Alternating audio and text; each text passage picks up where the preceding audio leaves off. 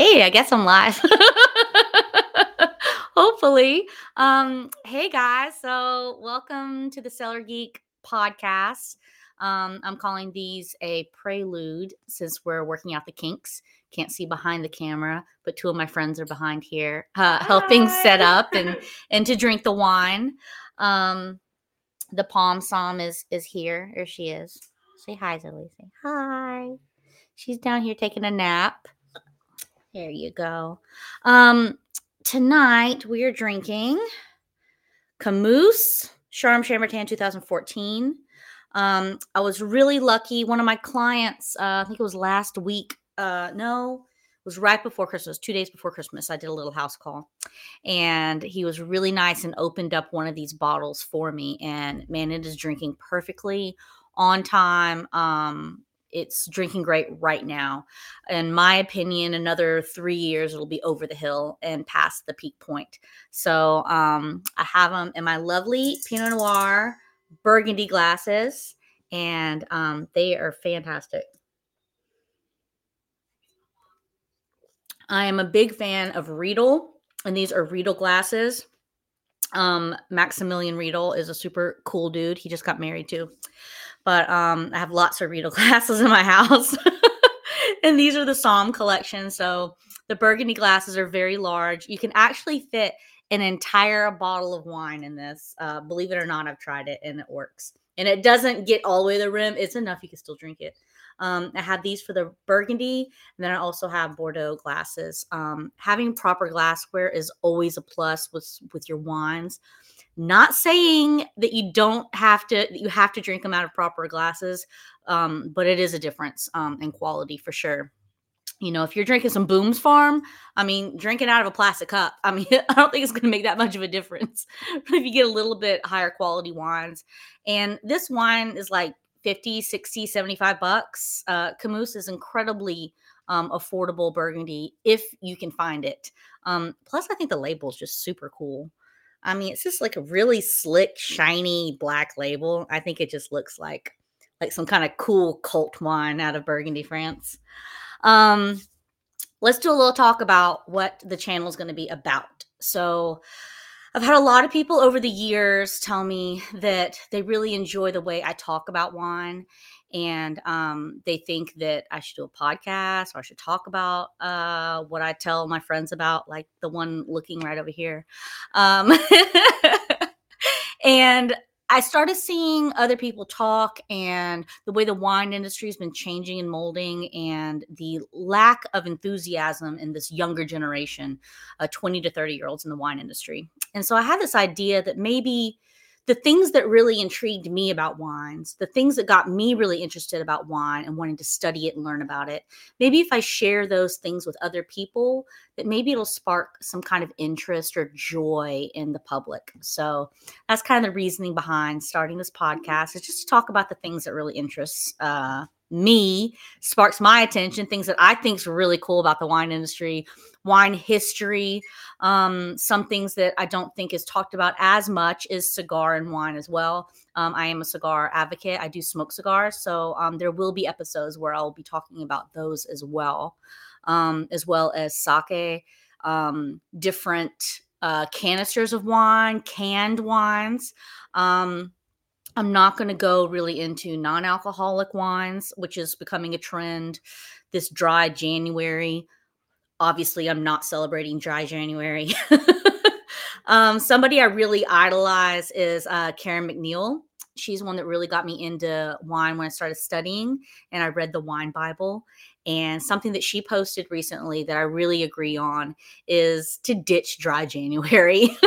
the wine industry is hurting enough. Uh, please do not advocate to completely stop drinking a 12th out of the year.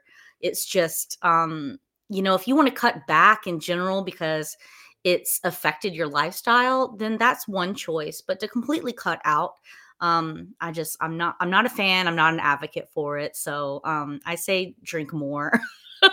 drink more in January. How about everybody just try to counteract all the dry Januaries and drink more during January? I think that might work out, you know, even the scale of it. Um, so those are kind of the things that the podcast is going to be about and um, the episodes So this one and the next one I'm calling are preludes. They're us figuring out the tech and the equipment and the setup and everything because this is all completely new to me. I have not done a podcast before. I'm not a super techie person. I'm still the person that's likes pen and paper and files and I'm that kind of person. Um I'm not like everything's on a USB and tidy. No. I books, highlighters, post-its. I'm that kind of person. So for me learning about technology and how to set all this up, I needed a little bit of help with it. So we are going to do this is the first one and the next week is going to be another prelude of me trying to learn from my friends who also does a podcast um how to do it, how to set it up, how to post. Um, and then so hopefully from there I can take the reins and do this on my own in the future. We are planning on doing a weekly hour long podcast. Um, I'm going to pick a topic and we're going to discuss it. Um, this is live, so feel free to put in comments and whatnot. Um, ask questions.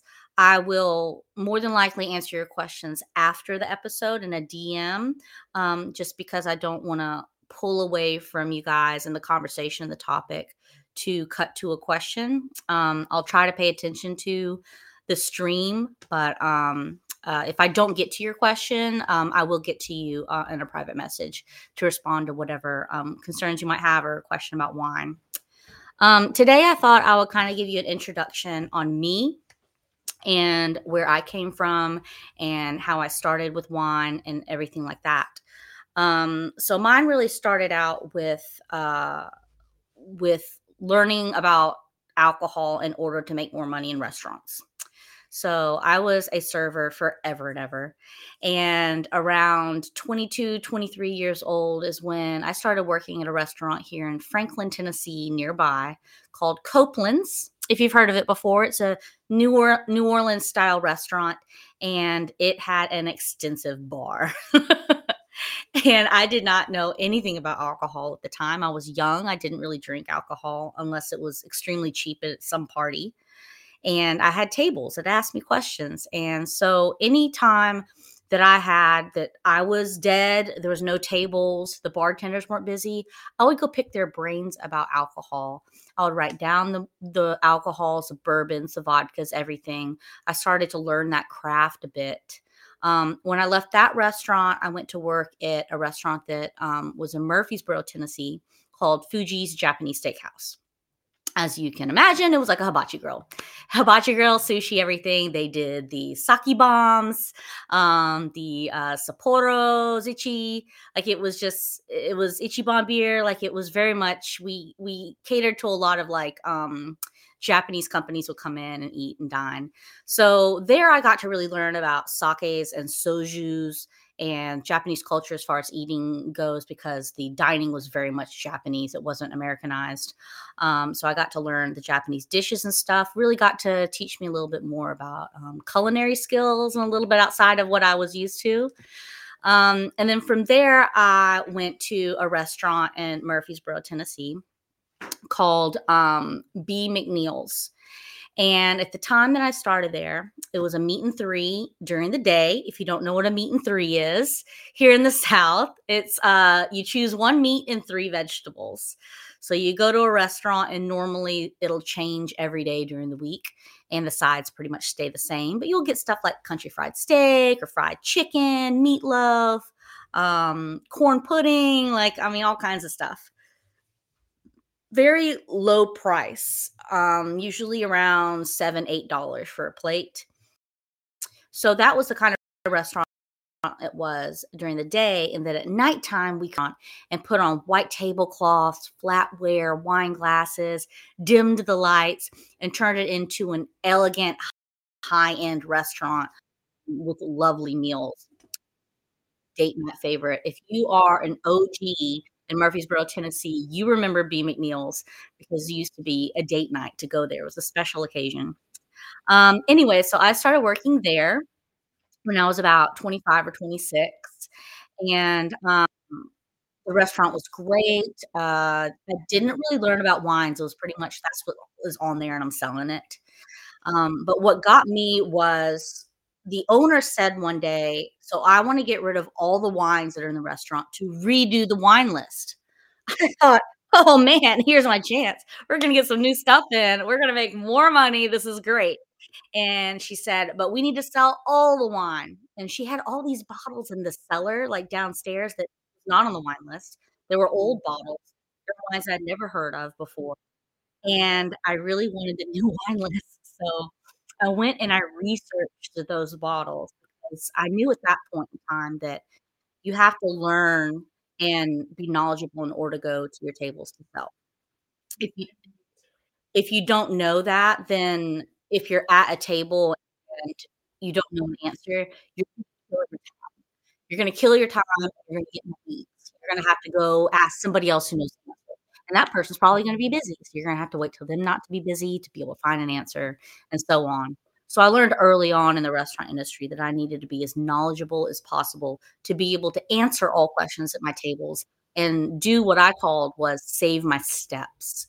Um, so that's what I did. I researched those wines, and when I was researching them, I had so many questions. So many questions.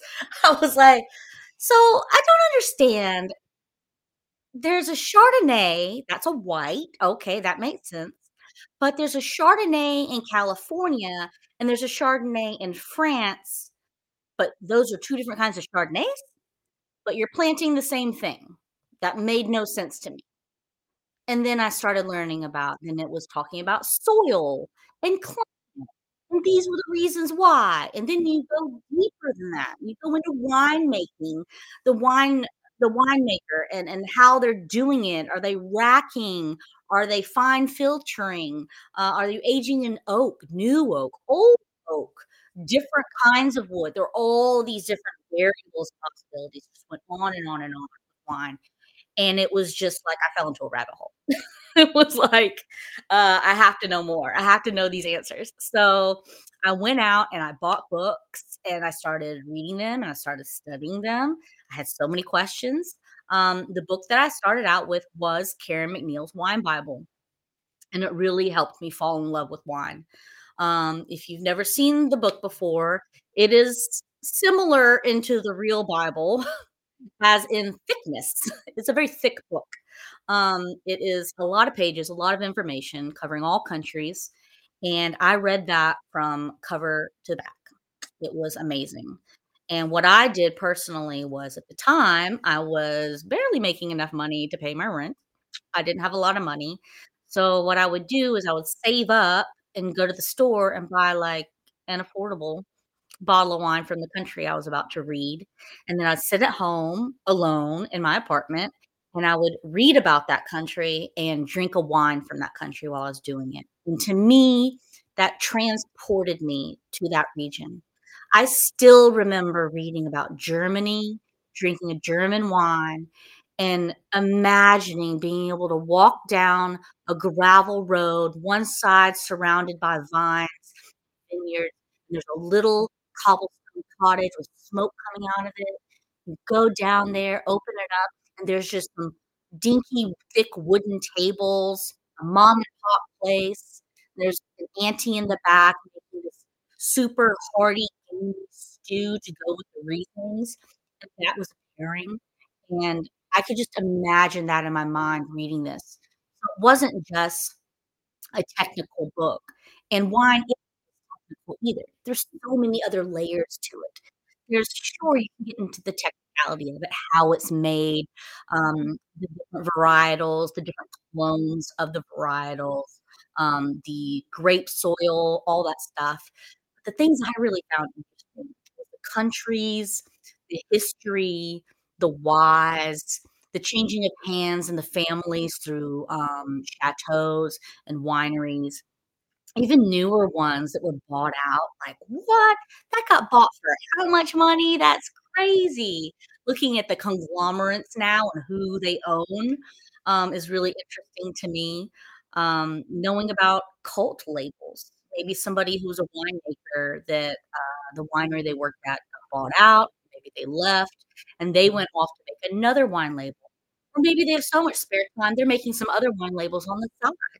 I mean, for example, you have, um, you have, uh, Joe Wagner, who makes wine, and he makes I just looked up, he makes, like, 5 different labels, which is wild to me.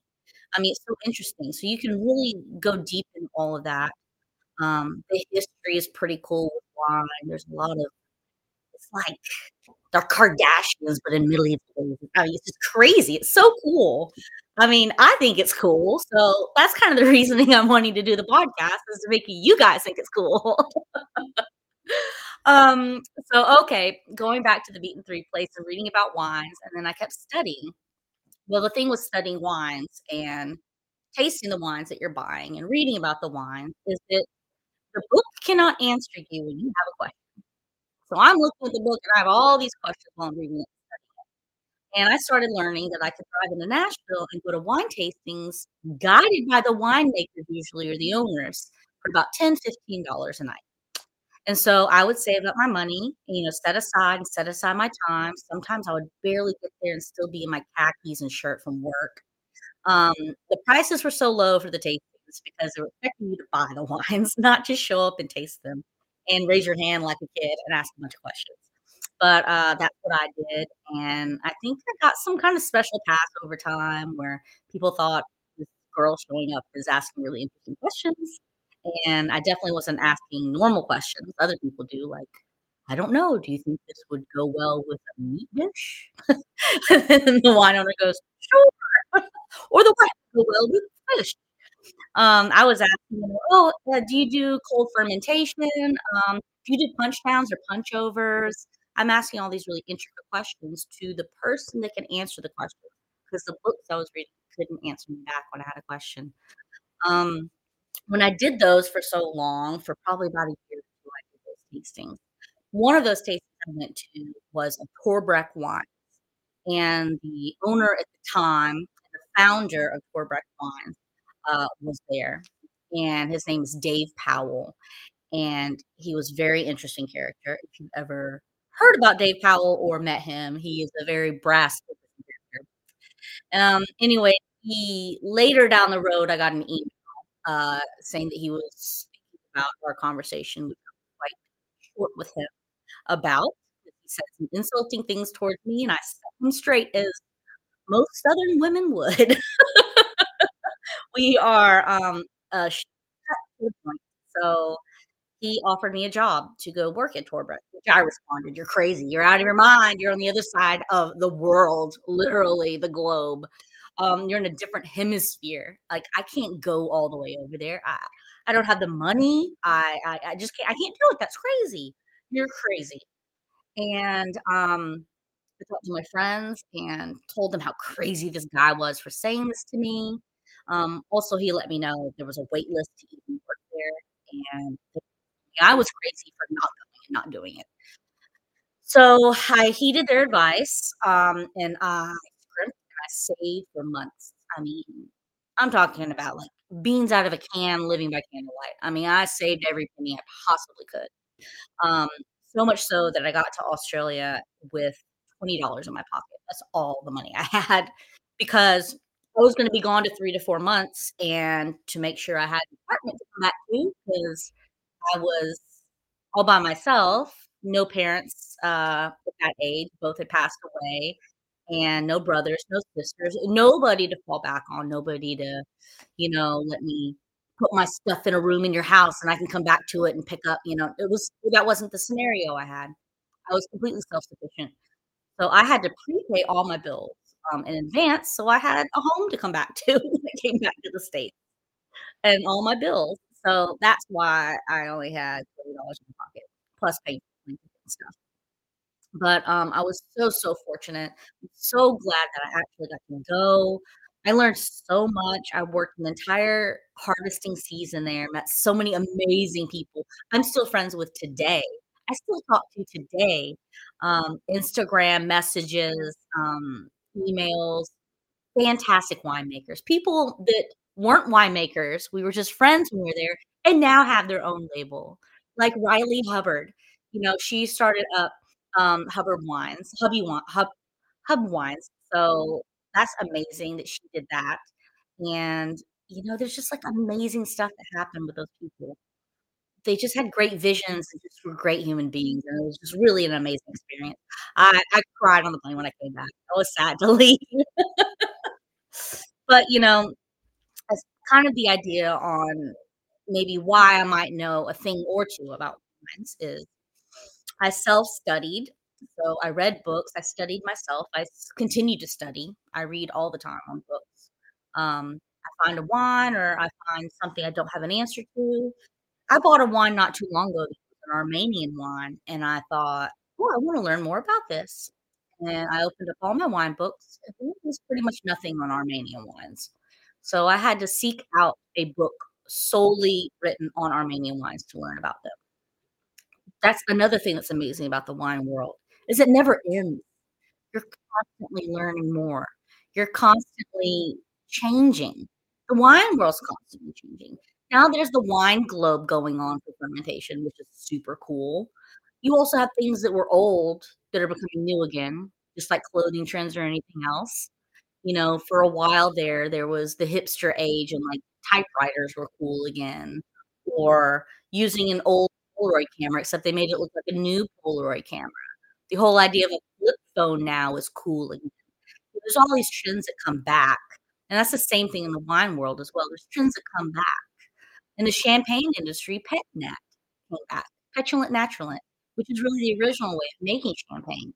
And so that came back around. That's not a new way of making it. They came they brought an old way of making wine back again. They just made it cool because it has bright, vibrant colors, really artistic, graphic labels. They're making it to hopefully appeal to the younger generation. Same thing with starting wines with cans and stuff. It's hoping to appeal to the younger generation. Oops.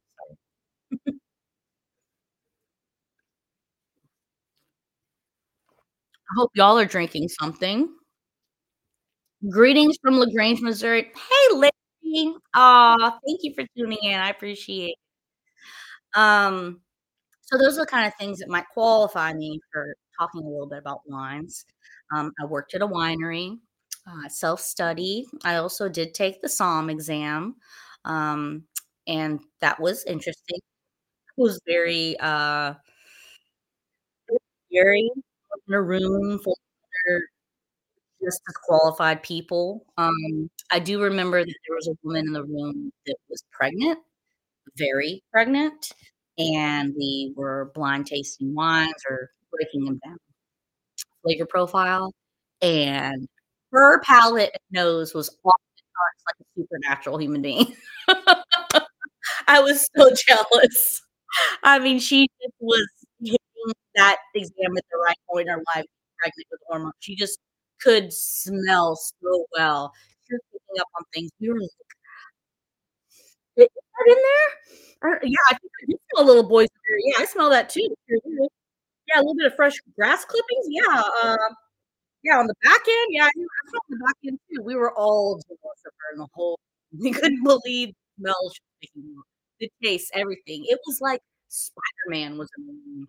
I mean, she had, like, supervision, could see the legs from across the room. It was amazing. Um, that's the one thing that really remember about that, uh, class was just like the star of the class due to medical reasons. It was really amazing. Um, but I I finished it, got my pen, um, and when I came back so let's see, I did the restaurants, B. Meals. I paused at B. Meals working there to go work in Australia. So when I came back to the States, I went back to working at. Meals, except this time I went back as the general manager. So I worked there as a general manager, um, for a little while, and then you know, I just, um my now husband made a comment to me, um, one night that really made me rethink why I was staying there, and to really give me the confidence to make a jump to a more refined industry in the food industry. So I made the jump to go apply to restaurants, high-end restaurants in Nashville.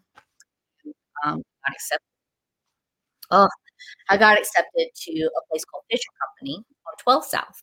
Oh, I was ecstatic. They had a great wine list. I got to learn about oysters and seafood and, um, what a diver scallop was, and there was an actual chef and a sous chef, Believe it. Um, it was amazing, it was so cool. You around other restaurants, so you got, like you part of the industry, you know, it was so cool. Um, and probably about 7 months in, they sold. They they sold the restaurant, the property at least, and they shut it down. Now that restaurant was a sister restaurant to Watermark Restaurant, also I think is no longer a thing in Nashville. It used to be. Used to be the show Nashville, uh, filmed at Watermark Restaurant a lot. It was really cool, definitely high-end. Um, I was devastated. I recently got one of those, uh, notifications, and it showed that I lost my job right before my birthday. I was devastated. I just take this huge leap of this job I had for, like, 5 years into fine dining, and then immediately, like, canned, closed. What am I gonna do? How am I gonna pay my bills? I was crying, I was upset, and I woke up with emails and text messages of other places in Nashville, restaurants that were trying to poach me. Not poach me because I was freelance at that point, I had no job, but I had all these people asking for me to please come apply, please come work for us. I I couldn't believe they even knew who I was. I just started out Nashville, it felt like. I've been doing the tastings a lot meeting people through that, but I felt like I was a nobody, and one of those restaurants that asked me to come work for them was one I actually applied to in the beginning, and they said they didn't have an opening. Um, and that was 360 Bistro in Belle Meade, Nashville. That was the last restaurant I ever worked at. So, I went to work there. They have the 2nd largest wine list in all of Middle Tennessee. Blackberry Farms is number 1, really, like, doesn't count because it's like a resort. Um, but it was a dream come true. Ah, the wine list is on an iPad, or was, I don't know if it is anymore. Wines everywhere, changing, high-end, middle, low-end. I mean, so much wine knowledge to be had, and studying all that, learning it, and being able to taste it. People coming in and tasting at the bar, reps and stuff coming in. The restaurant owner was great in that. You had people coming in, bringing in their own wines, and they would taste the wine from their own cellars. I mean, I got to taste some really amazing stuff while I worked there. I tasted a 1920s Burgundy, which was not good. Poured down the sink, it turned, it was terrible, but it was so cool that I got to even try it. Great 1960s, 50s Bordeaux, um, First Growths. I mean, I tasted some total bangers while I worked. So, so gracious with the customers, who now are my customers, but were customers in the restaurant now. But I worked there for a long time, and then I ended it as general manager. Um, I was asked by the owner to be general manager server. So, I was general manager for a short stint. Um, left there, didn't wor wanna work at restaurants anymore. I was like, "I'm done. I'm getting older. Standing on my feet all day long, working doubles, like, for the birds. I gotta get out of here." So, I wanted a desk job. I wanted somewhere I could just sit down and stare at a screen and, like, file papers and just make steady income instead of up and down with tips. So, I went and had a meeting, um, with who was the head of Nashville Wine Auction at the time and they, um, uh, was Holly Whaley that I met, and she said that she did not have any openings, but she did just finish building out her private wine cellar, and she asked if I would set it up for her, and I thought, "Great, yeah, I'll do that." I went to her house, I set that up, and that really started where I am today with The Cellar Geek, is now for years and years, I've been setting up people's private wine collections in the greater Nashville area. Um, in all kinds of aspects, setting them up, uh, consulting on maybe how to build them out, how to change them, how to fix something, what to buy to round out their collection, um, all sorts of ins and outs of private cellars. And a lot of my clients are people that I met when I worked at that restaurant in Belle Meade. Those people who are so gracious to bring in wines and share them with me from their private collections. Now I'm in their homes, and I'm in their cellars, and I'm, you know, handling their wines, and I'm dealing with them on a one-on-one basis, not just in a restaurant. It's pretty it's pretty remarkable, um, the years that have gone by, how things have evolved and changed. I still set up wine cellars, I still help people, I have all kinds of clients that I help out all the time. Um, and, you know, I don't know if this podcast is maybe for them. Um, they're pretty knowledgeable in wine because they have the collections, and they travel the world, and they go to the wineries, and they talk to the the owners and the wine and they're their friends, and I'm hoping this may help people who are, you know, piqued interest on wine, wondering about it, you know, what's it about? Maybe people who are confused when they go to wine stores, don't know what to shop for, people that may find wine intimidating. Wine is not intimidating people, okay? First off, wine comes in a bladder. You can buy wine out of a bag. You can buy wine out of a can. There's wine in kegs. Wine is not intimidating. Please do not be intimidated by it. It is not intimidating. It's fun-loving wants you to drink it. Wants you to have fun with it, um, memories with it.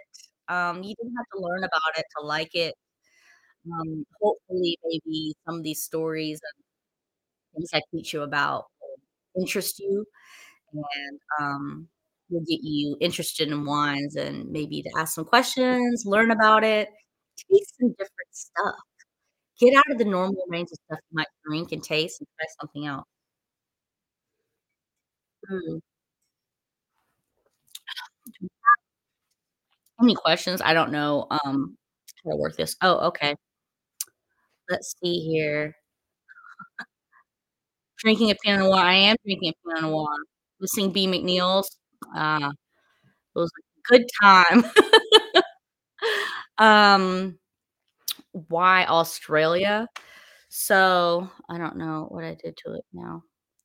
Um, one asked why Australia. So it was it's not like I had multiple offers from other wineries to go work for them. That was the only offer. It wasn't tossing up France or Italy. It's not something I sought after. It's not I wasn't in a situation where I was looking to work at a winery. It was just an opportunity that, um, that presented itself to me. I wasn't even thinking about that at all. Um, it scared me. When I went there, the other people that I was working side by side with, uh, we all lived together, so there was 9 other people in a house, um, owned by the winery that we rented from them from our paychecks. Um, and it was called the Renshaw House. A lot of fun times in that house. But there were 9 other people, and everybody was more experienced than me. There were people from California, so they had worked at California wineries. Um, there's one guy from Canada. There was, uh, 3 from France. Um, one was making her own selling them like bulk label. Um, a following that bought her wines whatever country she was in and she was making. And, uh, there were 2 others. One was Gregory Montchidi, and Gregory was Gregory Usseglio of Usseglio like, celebrity sighting when I went there and met him. It was so cool. Um, and then you had, um, one from, uh, Spain, also, um, knew about wines, and not just knowledgeable about wines, but they had worked at wineries before. I hadn't worked at a winery before. These people had a resume working at wineries. I did not. I had no experience at all besides reading in books how wines are made. I had to learn everything at that winery from scratch. They had to teach me everything. Um, I had to learn I had to learn. There's a lot of cleaning in wineries. You have to make sure everything's super sanitized so nothing contaminates the wine. Um, it's funny, you super sanitize everything, but also we fermented in open vats, which is like, uh, a very large tub, a big cement tub, um, open air. It wasn't enclosed because when you're making wine, a lot of CO2 comes off, so you have a lot of you're gonna need that to exit into the air. Uh, white wines were normally done in a, um, steel tank, but they had a valve at the top, so, like, the gas could release out of it.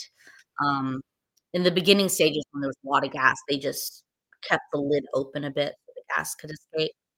But I also learned that the hard way. I went in, we were transferring wine from one steel tank to another, which is a process called racking. Um, so we were racking the wines off of what's called the lees, which is the dirty, grungy bits of the the grape, uh, vines and the grape juices left over. Sure, you press the wines, um, the white wines, uh, immediately bring them in, but there's still junk in there. If you if you filt if you squeeze juice out of grapes in your kitchen and you use a strainer, right, so all the big chunks and bits are not in it, and then you leave that juice in a container, uh, let's say for a day, and you come back, you're gonna see a denser layer of just bits, and that's called lees.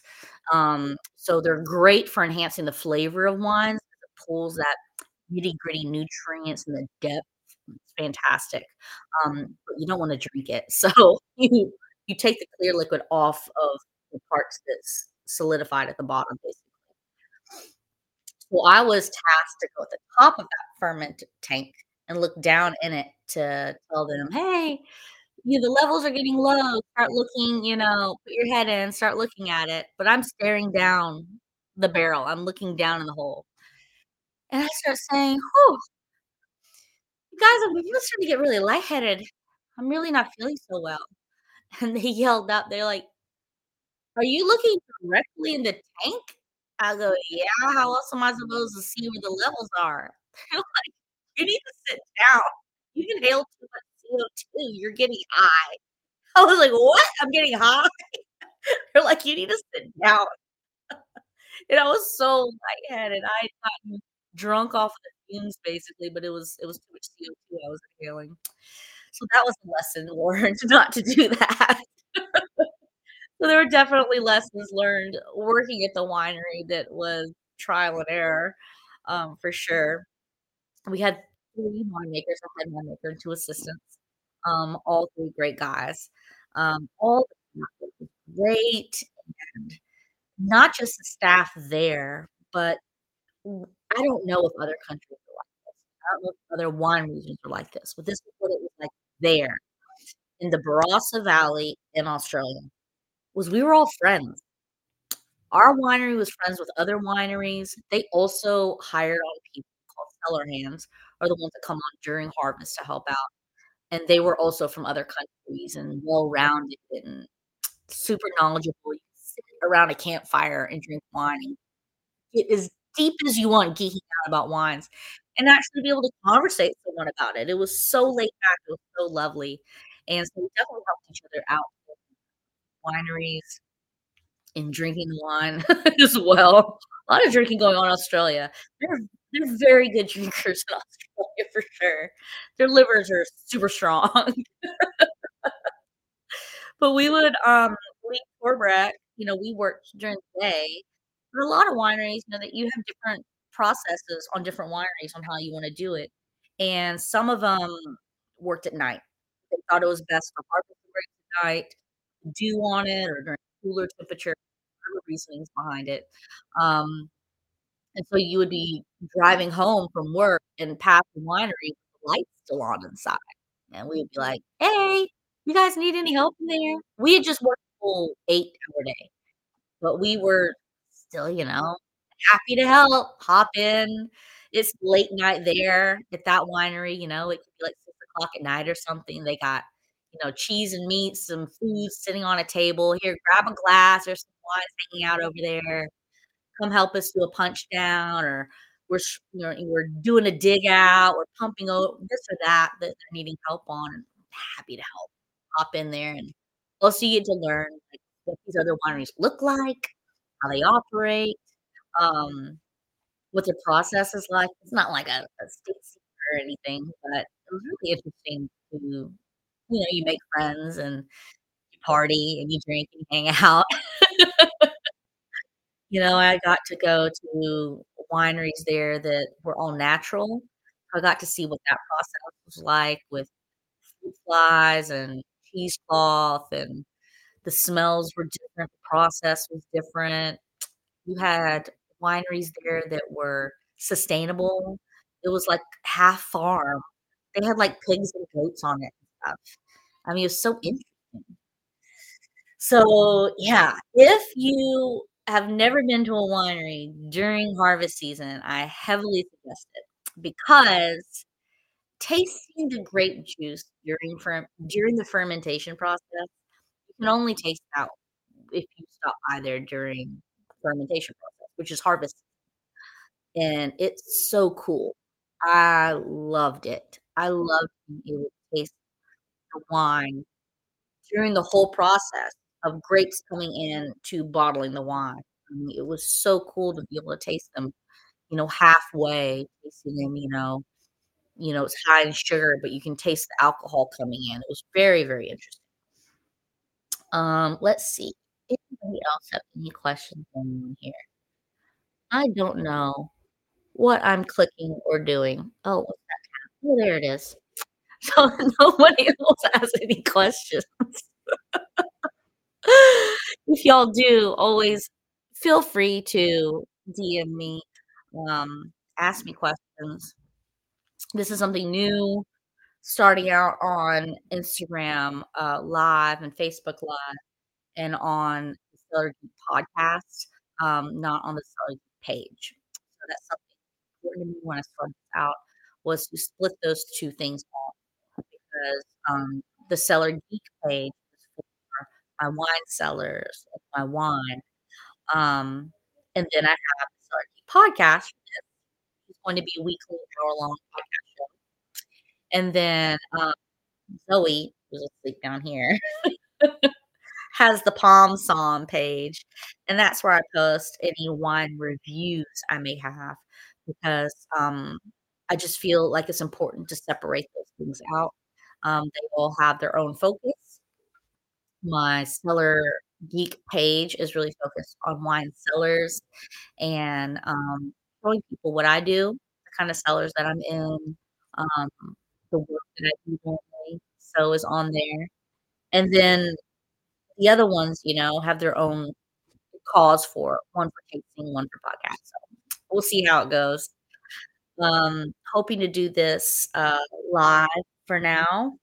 Um, I think the interaction is good. I always enjoy watching people's lives online.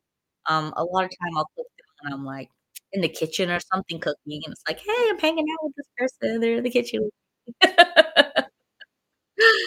And then, um, also, if you don't have time to watch it live, you can obviously watch it later, um, or you can listen to it in your car or something, you know, podcast. Um, audio will be posted after this. Um, the YouTube channel, um, is up, but I didn't know that there's, like, a waiting period. So, right now, it's in a waiting period, it's not streaming live through the YouTube channel, um, but it will by next week. And then we'll also post the, um, this video on the YouTube page, so you'll be able to go back and click it if you want and everything, and make some really funny comments about how I'm terrible at keeping eye contact with the camera maybe, and my eyes wander everywhere, and, um, I never say words right, I stutter. Make, um, you know, boomerangs or jokes or whatever about me talking is fine, so And, uh, yeah. So that's, um, pretty much it. This was just to give y'all an idea of where my background is and, um, why I may be qualified to talk about wine and what the podcast is about, um, as well. Um, hope you guys ask tons of questions. If you wanna hear the podcast maybe something you have a question about or a topic you would like me to approach, please send it to me. You know, I'm I'm open to suggestions, and, you know, I'm doing this not just for me, but for you guys, the viewers. Hopefully, there'll be some and listeners to this. We'll see how this goes. Um, but it will be a weekly show. So, um, I hope you guys tune in. And, um, that's pretty good for this first prelude. That's 45 minutes. That's, uh, my whole backstory. So, you guys have a great week, and, um, we will see you next week, Tuesday, 7 PM